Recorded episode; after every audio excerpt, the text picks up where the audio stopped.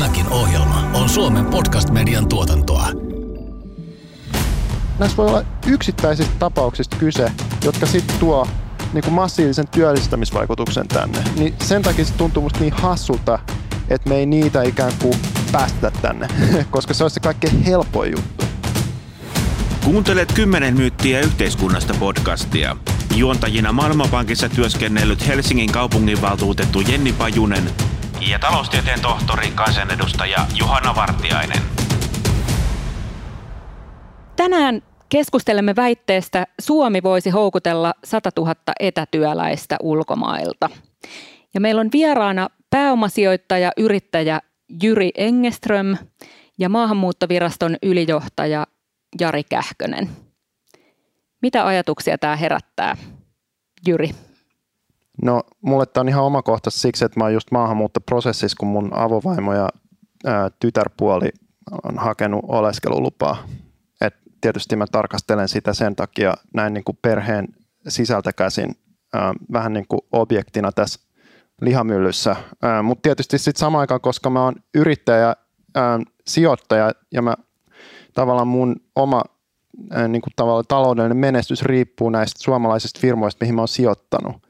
Niin totta kai mä joudun sitten arvioimaan sitä myös siitä perspektiivistä ja erityisesti sitten kun miettii, että mihin niitä pääomia jatkossa sijoittaa. Ja se on tietysti se ykköskysymys teknologia-alalla on osaajat. Että pitää sijoittaa pääomat sinne, missä todennäköisesti tulee olemaan kolmesta viiteen vuoden kuluttua ne parhaat osaajat. Onko Suomi se paikka? Tämä on se kysymys, mitä mä joudun itse miettimään joka kerta, kun mä katson jotain uutta firmaa. Joo, mites Jari, Maahanmuuttoviraston kannalta satatuhatta etätyöläistä Suomeen, miltä kuulostaa?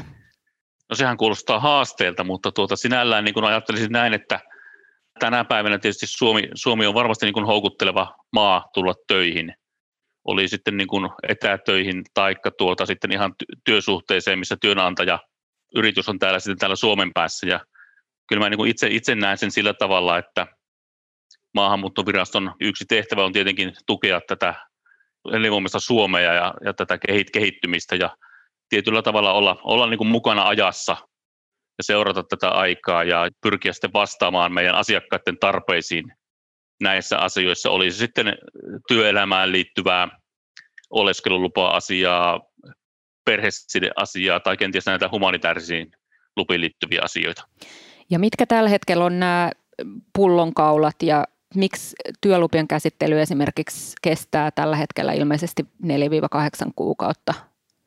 Maahanmuuttoviraston näkökulmasta asiaa, asiaa katsoo, niin tietenkin ja isoa kuvaa katsoo, niin tietysti meillä on entistä enemmän Suomeen hakeudutaan töihin työn perässä, opiskelun perässä, perheen takia ja hakemusmäärät on kasvanut viime, viime vuosina kaikissa lupatyypeissä aika tavalla ja viraston tehtäväkuvakin on laaja ja en nyt missään nimessä halua kaikkia laittaa esimerkiksi meidän resurssien piikkiin, että ei ole tarpeeksi käsittelyitä, mutta totta on, että meillä on niin kuin tuota ruuhkautunut käsittelyajat venyneet ja vaikka me tehdään kumminkin niin kuin ennätysmäärä päätöksiä työntekijää kohteen, niin silti meillä on, on jonoja, mitkä niin kuin meitä, meitä, meitäkin huolestuttaa ja varmaan niitä syitä sitten, jos mietitään, niin kyllä siinä niin kuin ajattelisin näin, että siinä on meillä myös niin kuin historian painolastia tietyllä tavalla, että meidän ehkä niin kuin tämä kapasiteetti ja ylipäätään se, että me ei ole pystytty sitten muun muassa resurssien puitteissa vasta vastaamaan tarpeeseen, mutta toisaalta myös tällä hetkellä nyt tämä kulunut vuosi on ollut meille kyllä aika, aika haasteellinen tämän korona, koronatilanteen takia, ollaan jouduttu laittamaan omia toimenpisteitämme, vähentämään asiointia kiinni.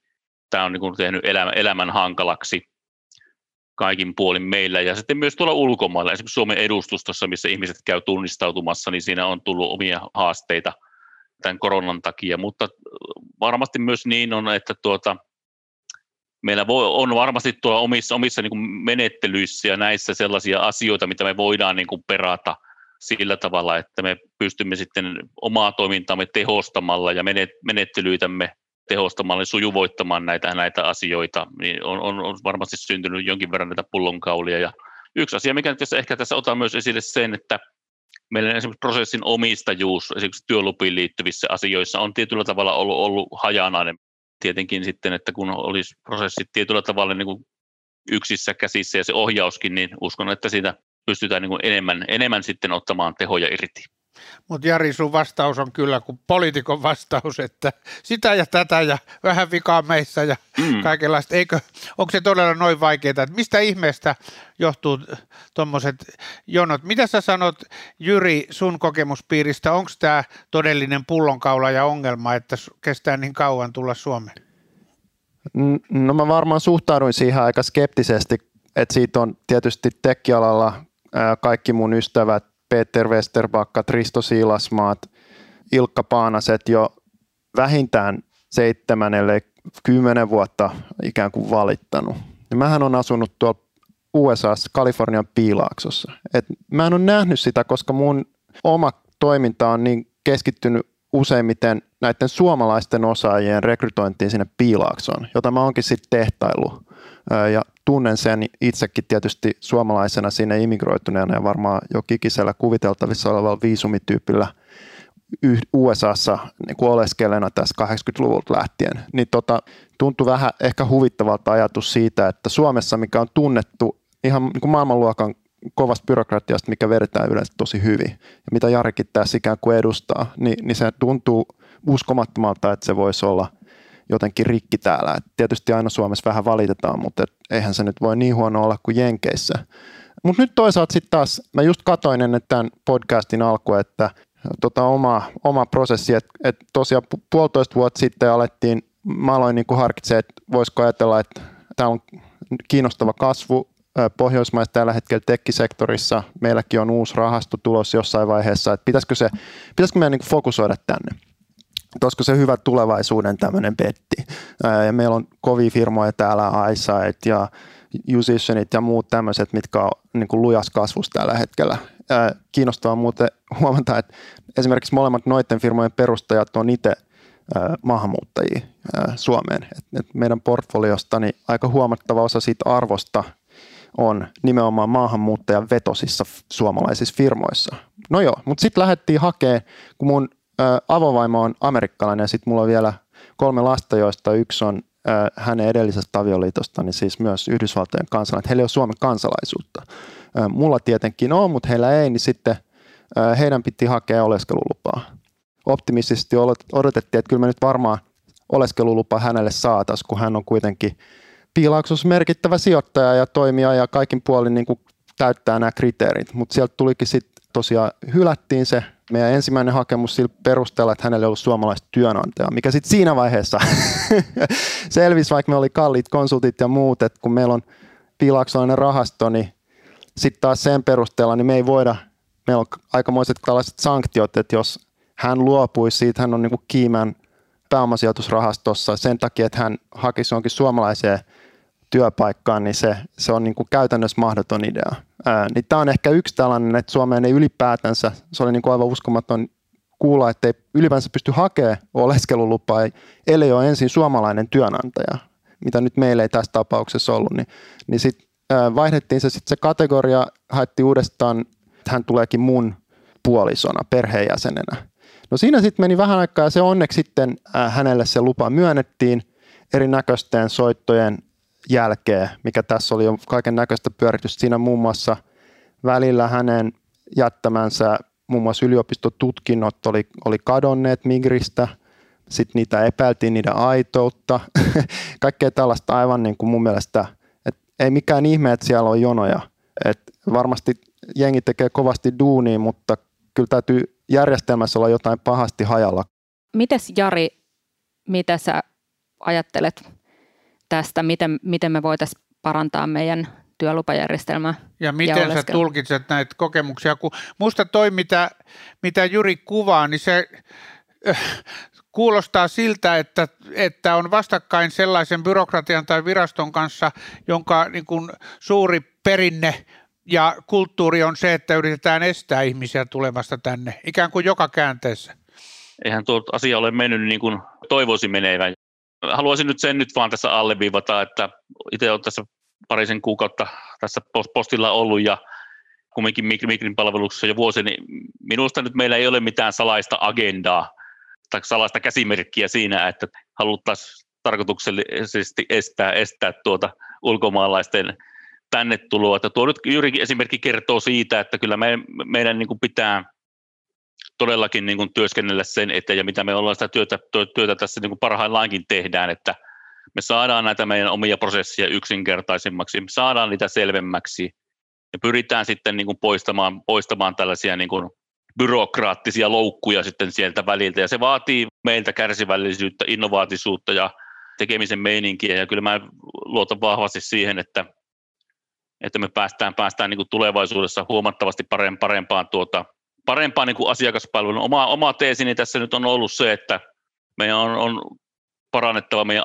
asiakaskokemusta, ja tuo mitä Jyri, Jyri kertoi, niin ei, ei välttämättä se asiakaskokemus ole ollut kyllä kovin hyvä, ja tahtotila itselläni on, on viedä näitä, näitä asioita yhdessä meidän väen kanssa eteenpäin, ja ne seikat, millä me niin kuin näitä, näitä tosissaan pystytään te- tekemään, niin juuri, juuri se, että me sieltä pera- perataan meidän tuota, esimerkiksi näitä lomakkeita, millä tavalla asioita käsitellään, katsotaan, onko siellä ju- juuri semmoista jotakin ylimääräistä, mitä me ei tarvitsisi tehdä, kysyä sitä ja tätä dokumenttia, luotetaan ihmisiin, tehdään niitä muutoksia, pyritään myös sähköistämään entistä enemmän, automatisoimaan näitä, näitä asioita, ja, ja myös niin kuin tämmöinen asiakasneuvonta, Jyri viittasi suomenkielisenä, jolla hänen kokemuksen mukaan ongelmia, niin myöskin haluan, haluan sen, että me, ne vieraskieliset asiakkaat, mitä meillä on, niin meillä olisi enemmän niin kuin, ja yhä, yhä paremmat niin kuin neuvovat esimerkiksi verkkosivut, meidän Tuota, sähköinen järjestelmä toimisi entistä sujuvammin, saataisiin niitä asioita sieltä kautta vireille. Et kyllä tässä niin kun töitä tämän asian, asian eteen tehdään, mutta en minä sitä kiistä, ettei ongelmiakaan, että, että ongelmiakin on ollut. Ei se sun vika ollut, kun sä oot ollut siellä vasta muutaman kuukauden, mutta toi kertoo musta virastosta, joka ei selvästikään ole oikein pysynyt mukana nykymaailmassa, ja se on sillä tavalla karmeaa, että nykymaailmassahan ne maat pärjää taloudellisesti ja yhteiskunnallisesti, jotka pystyy houkuttelemaan sitä liikkuvaa, osaavaa nuorta kohorttia tuota, omaan maahan. Et se on se resurssi, tärkein resurssi maapallolla, johon meidän on päästävä käsiksi. Ja nyt meillä onkin t- tällainen ikään kuin aktiivinen sabotaasi päällä. Siltä se kuulosti, anteeksi vaan. Kymmenen myyttiä yhteiskunnasta podcast. Vieraana tänään pääomasijoittaja Jyri Engeström ja Maahanmuuttoviraston ylijohtaja Jari Kähkönen. Miten sä nyt itse tämän näet, että et, tota, nyt kun kerrankin sä oot siinä, kun sä istut pääkallan paikalla, että tota, näet sä tämän samalla tavalla, että niinku tulla korjaamaan tämä asia? Mitä sä tarvit, Jari, että tämä saataisiin korjattua? Pitääkö lakeja muuttaa vai tarvitset sä kaksisataa uutta virkamiesvirkaa? Niin vai just. Onko se todella vaan... Onko lait kohdallaan ja resurssit, onko se teidän omasta organisaatiosta kiinni? Mä luulen, että se on kyllä ihan, ihan niin kuin näistä kaikista kiinni. Siis meidän ulkomaalaislakihan on, on tuota, kun itse tulin virastoon silloin kaksituhattaneljä, niin silloinhan se oli tämmöinen isompi kokonaisuudistus. Ja sen jälkeen, sen jälkeen on tehty paljon niin kuin erilaista paikkoa sinne ja on tullut uutta sääntelyä. Et sinällään, niin kuin jos minä saisin, minä saisin päättää, niin varmasti tässä olisi paikka, paikka niin kuin ulkomaalaislain kokonaisuudistukselle ja, ja tietyllä tavalla tietysti tälläkin hetkellä on menossa työntekoa koskevaa lainsäädäntömuutosta tuolla temin, temin vetämänä ja niistä varmasti saadaan, saadaan niin kuin asioita sitä kautta eteenpäin, mutta sinällään, niin kuin, että se koko ketju katsottaisiin lävitse, kaikki pykälät alusta loppuun, niin siinä varmasti olisi paikkansa, mutta sitten en osaa sanoa, onko se niin kuin poliittisesti mahdollista, se ei ole onneksi minun, minun, minun ratkaistava asia, vaan siellä eduskunnassa, mutta sitten sanon, sanon, tietenkin resurssit on yksi asia, mutta niiden taaksekaan ei ihan täysin me voida tietenkään mennä, vaan toki tähän liittyy se, että kuten, kuten totesin, niin me niin kuin mietitään näitä meidän prosesseja, perataan ne lävitse sieltä, että onko siellä sellaisia asioita, mitä meidän ei, ei tarvitse tehdä, ei tarvitse kysyä, yksinkertaistetaan asioita, lisätään sitä verkkoasiointia, automatisaatioastetta nostetaan. Toi kuulostaa lupaavalta sen takia, että siis, ja, siis sähän on tullut tähän vielä sillä ainakin mun käsityksen mukaan, kun mä vaan lehtiä lukenut, että sulla on niinku tällainen toimenpanijan maine, tai siis tuossa sun aikaisemmasta duunista, mitä sä oot tehnyt, niin, että miten sä nyt, jos sä katsot, niinku, olettaen, että tämä on niinku se, niin kuin miten sä lähestyt näitä juttuja. Niin, ja sitten kun katsoo, niin no okei, onko se nyt viisitoistatuhatta vai mitä se on vuodessa tämä nettomaahanmuutta, mitä sieltä tulee, niin se on kuitenkin niin, mulla on yhtä paljon Facebook-kavereita, että se, mm. et se ei ole niin, kuin niin, niin paljon kuin kumminkaan, Ni, niin pystytäänkö me, ja millä päätöksillä sä pystyt niin kuin tavallaan tekemään noita tuollaisia, jos sä vaikka muutat jotain dokumentteja, et cetera, et cetera, niin kuin yksinkertaisesti sitä prosessia, että pystyttekö te ihan vaan omalla jengillä tekemään noi ratkaisut, vai onko siellä Joo. vielä joku sitten, mihin pitää ikään kuin mennä hattu kourassa, pyytelee ja anelee lupaa? Kyllä me pystytään itse tekemään aika, aika paljon ja, ja niin kuin esimerkiksi me, tuota, tälläkin, tälläkin hetkellä niin kuin esimerkiksi automatisaatioastetta pystytään, pystytään nostamaan. Tietenkin, että jos mennään esimerkiksi täysautomatisaatioon, mikä on varmasti ihan, ihan, ihan mahdollista, jos ajattelee meidän työntekijä oleskeluluppia, niin varmaan niin kuin kahdeksankymmentä, yli kahdeksankymmentä prosenttia reilusti on sellaisia, mistä tulee se myönteinen päätös, eli ei ole mitään syytä edes epäillä, että siellä olisi jotakin filunkia. Niin nämä on tämmöisiä niin kuin automaattis- automatisaatioilla tietyllä tavalla niin kuin herkullisia hakemuksia, mitkä pystyttäisiin todella nopeasti sitten sen esimerkiksi täysautomatisaation avulla hoitamaan. Tällä hetkellä meillähän on se ongelma, että se täysautomatisaatio lainsäädäntö laahaa meillä perässä, että sitä ei tällä hetkellä pystytä täysin pistämään, pistämään tuota täytäntöön lainsäädännöstä johtuvista syistä, mutta me voidaan viedä tätä osa-automatisaatiota niissä asioissa, voidaan kumminkin viedä aika, aika pitkälle eteenpäin. Resurssit on toki yksi, yksi juttu, että siinäkin on se, että kun tietysti tämä meidän toimintaympäristö heittelee, heittelee aika paljon, etenkin kuten tiedetään esimerkiksi tuon kansainvälisen suojelu, suojeluasiakkaiden osalta, niin kyllä mulla on niin kuin hirveän hankala, mulla on tälläkin hetkellä, meillä on tuhannen henkeä töissä, sillä on yli kolmesataa määräaikaista, ja sitten kun sitten meillä, meillä sitten niin kuin väki vaihtuu, niin se tietysti tuo meille sitten ongelmaa siinä, että pitää taas aina perehdyttää ynnä, ynnä muuta, että siinäkin tietenkin toivoo, että meillä on, olisi niin kuin tasaisempaa tämä, tämä, tämä, tämä niin kuin resurs, resurssien puolelta, mutta eli monesta asiasta tämä, tämä koostuu, ja minusta se on niin kuin myös tietyllä tavalla tahtotila-asia. Mä oon meidän omalle välille sanonut, että mä tahdon, että me ollaan luotettava yhteistyökumppani. Meidän kumminkin visio on elinvoimasta ja turvallista Suomea rakentamassa, ja musta nämä on semmoisia asioita, jotka niin kuin ei missään nimessä toisiaan poissulje. Ja sinällään niin kuin tavoittelemisen arvoinen asia, ja tätä niin kuin viedään kyllä meillä voimallisesti eteenpäin. Sen verran sanon ihan hyvän uutisen tuossa, varmasti mikä Jyriäkin kiinnostaa, niin eikö nämä erityisasiantuntijat, mitä meille Suomeen tulee, niin tällä hetkellä me ollaan saatu näiden niin kuin asiantuntijoiden osalta esimerkiksi näitä omilla toimilla ja niin kuin parannettua tätä käsittelyaikaa, että tällä hetkellä mediaani on, on viisitoista vuorokautta ja keskimääräinen käsittelyauto kuusitoista vuorokautta. Eli siinä musta ollaan menossa hyvään suuntaan ja mä niin kuin tämmöiset hyvät Hyvät tuota, saavutukset täällä meissä, niin se minusta myös kannustaa sitten meitä ja myös sitten yhteistyökumppanille ja tuota, esimerkiksi elinkeinoelämälle, sidosryhmille tuo sitä viestiä, että kyllä me nyt tosissaan näitä, näitä asioita, tosissaan pyrimme, pyrimme tätä omaa, omaa tuota, tuloksellisuuttamme lisäämään. Ja miten sitten, jos palataan tähän tuota, alkuperäiseen kysymykseen, eli tässä on siis taustalla tämä vuosia jatkunut keskustelu osaajien houkuttelusta ja siitä, että maailman maat ja Euroopan maat kilpailee keskenään kansainvälisistä huippuosaajista, jotka sitten luo innovaatioita ja yrityksiä. Ja sitten nyt on tosiaan tässä koronapandemian aikana niin on alettu puhumaan etätyöläisten houkuttelusta, kun sitten niin monet on siirtynyt etätyöhön.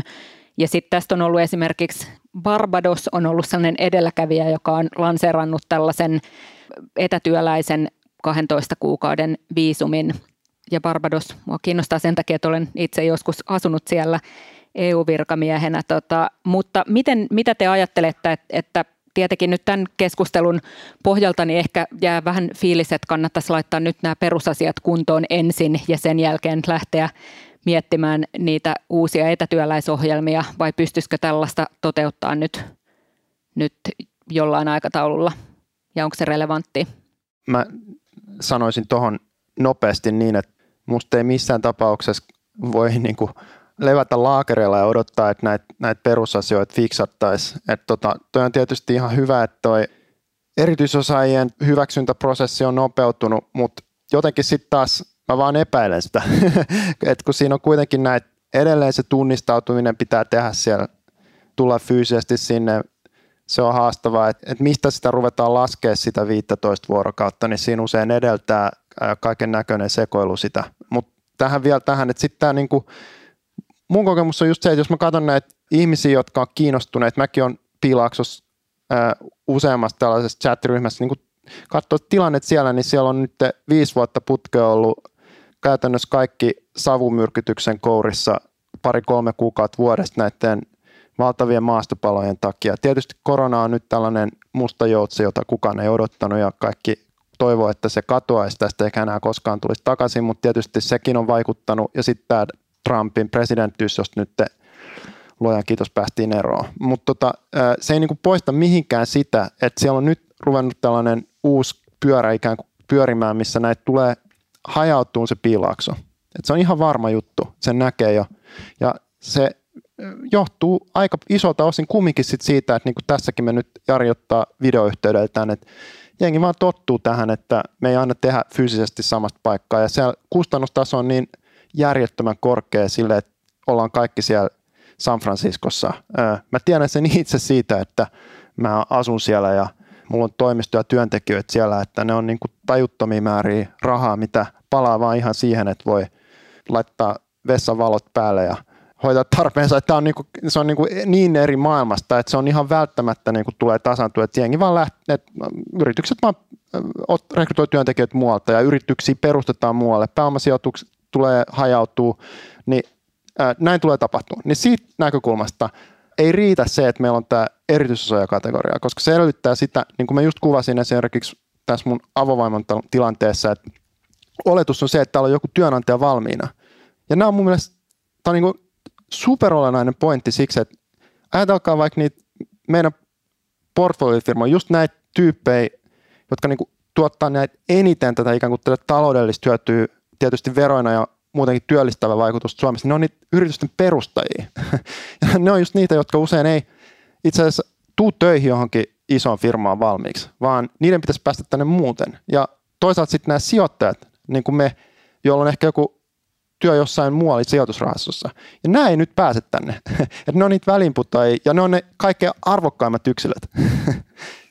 Sittenhän tässä on sekin tyly tosiasia, että joka vuosi Suomesta muuttaa hyvin koulutettuja pois enemmän kuin mitä tänne muuttaa. Että me ei tässä kisassa pärjätä tällä hetkellä mitenkään erityisen hyvin. Ja sitten Jyri otti tässä hyvin esille nämä sijoittajat ja yrittäjät, joille ei ole työnantajaa, mutta Suomessakin puhutaan liikaa vaan huippuosaajista, että meidän ikäluokat ylipäänsä on aivan liian pieniä. Niin kuin pitämään tämän taloudellisesti elinkelpoisena ja rahoittaa kaikki nämä hyvinvointijutut, joita täällä on. Et meidän pitäisi saada tänne ihan tavallisiakin. Voi olla sitten sairaanhoitajia tai levyseppiä tai graafisia suunnittelijoita. Todella moni aika tavallinenkin yritys, joka ei välttämättä ole edes sitä huippua, jota Jyri edustaa. Aika tavallinen yritys kertoo siitä, että on vaikea laajentua, koska ei saa työvoimaa. No mä oon ihan samaa mieltä, mutta tämä on low hanging fruit näin piilaksolaisittain nämä...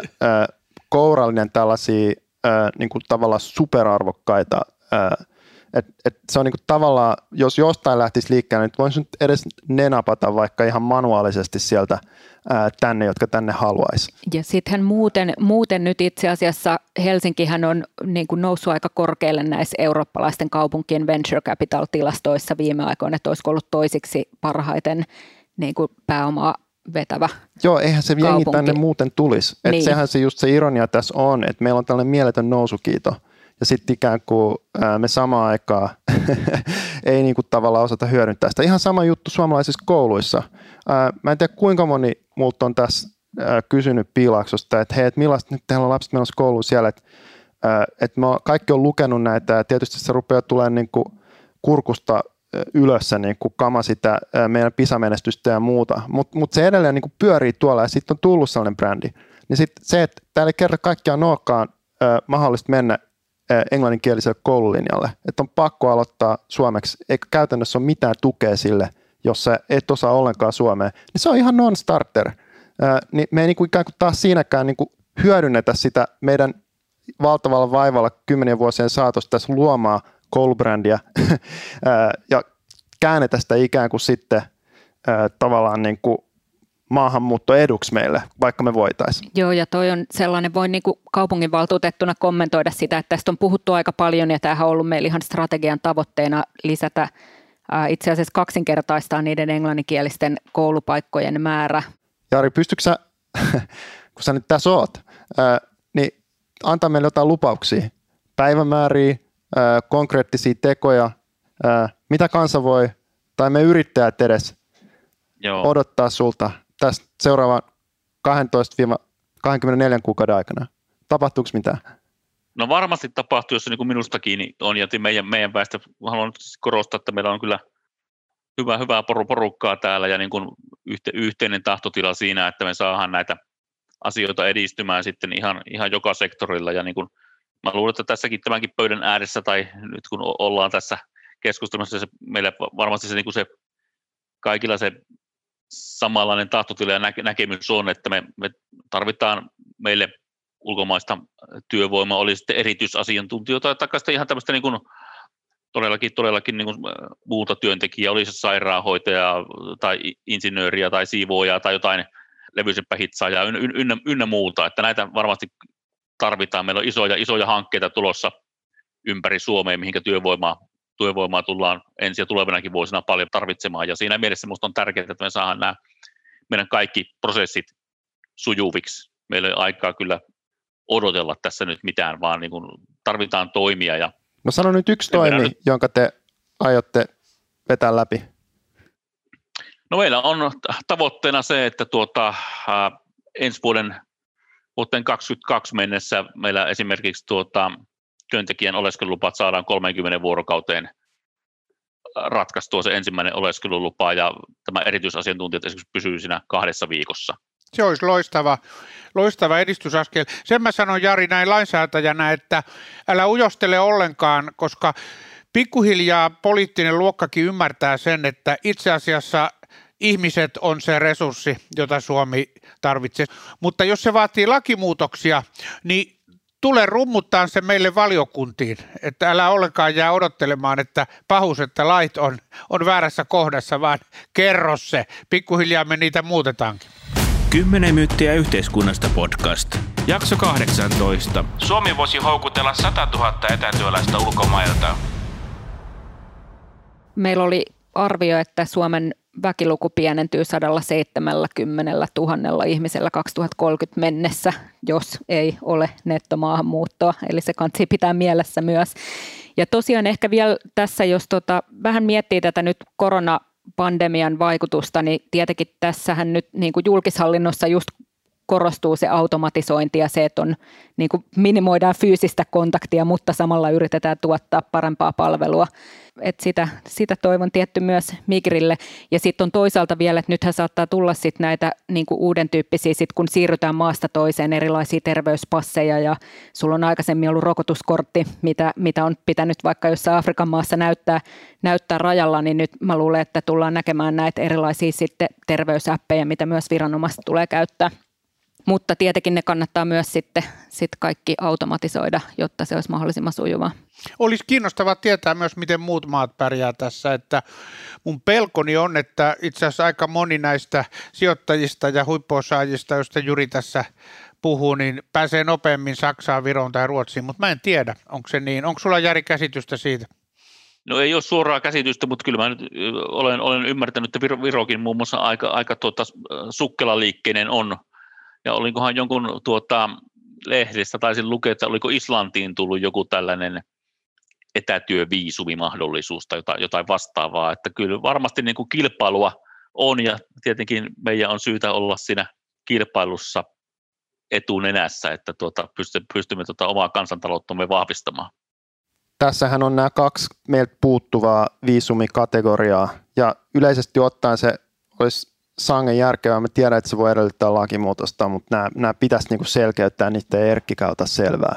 Et tota, ja ne mitä puuttuu on tämä just tämä etätyöviisumi, tällainen D-viisumityyppi, ja sitten tämä tällainen sijoittajaviisumi, että sä ikään kuin sijoitat maahan johonkin, esimerkiksi vaikka pääomasijoitusrahastoon tai suoraan johonkin yritykseen. Joissain maissa, vaikka niin kuin Portugalissa tosin on luopumassa siitä, niin on voinut ostaa, siis sijoittaa reaaliomaisuuteen johonkin vaikka asuntoon, mutta tota, se ei varmaan Suomen tapauksessa olisi fiksua.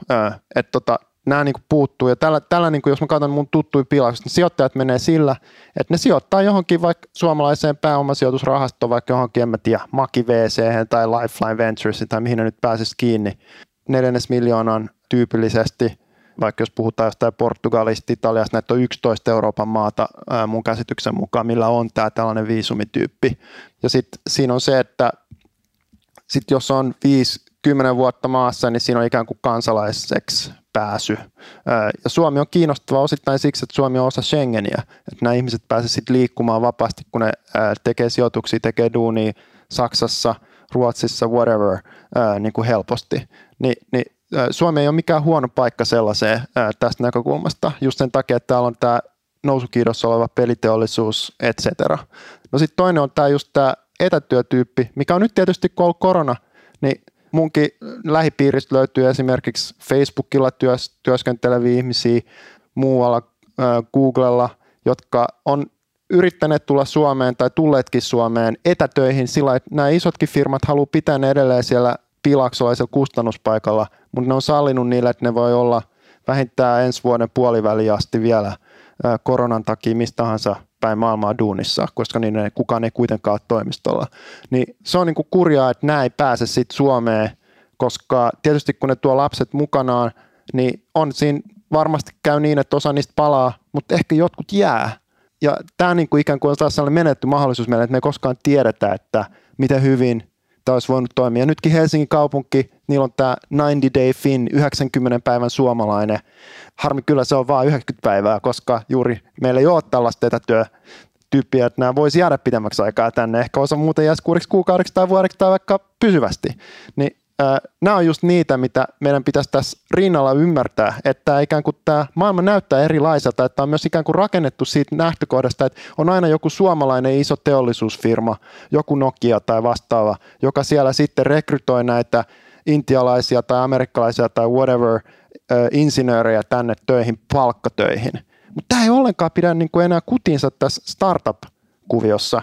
Osa jengistä, niillä ei ole mitään työnantajaa, ne on perustamassa firmaa, ne etsii hyvää paikkaa, ne perustaa sen sinne, mistä ne löytää muita samanhenkisiä ihmisiä, jotka ne voi rekrytoida tai innostaa siihen mukaan. Tai ne on tällaisia sijoittajia, jotka etsii uusia yrittäjiä. Ja niitä kiinnostaa paikat niin kuin Suomi sen takia, että Piilaakso on niin pirun kilpailtu. Plus, että siellä on käynnistää muuttoliike ulospäin, niin sitten ikään kuin yritetään paaluttaa sitä, että jos sä pääset isoksi kalaksi jossain Helsingissä ja täältä tulee seuraava Supercell, niin se voi olla sun uran paras sijoitus.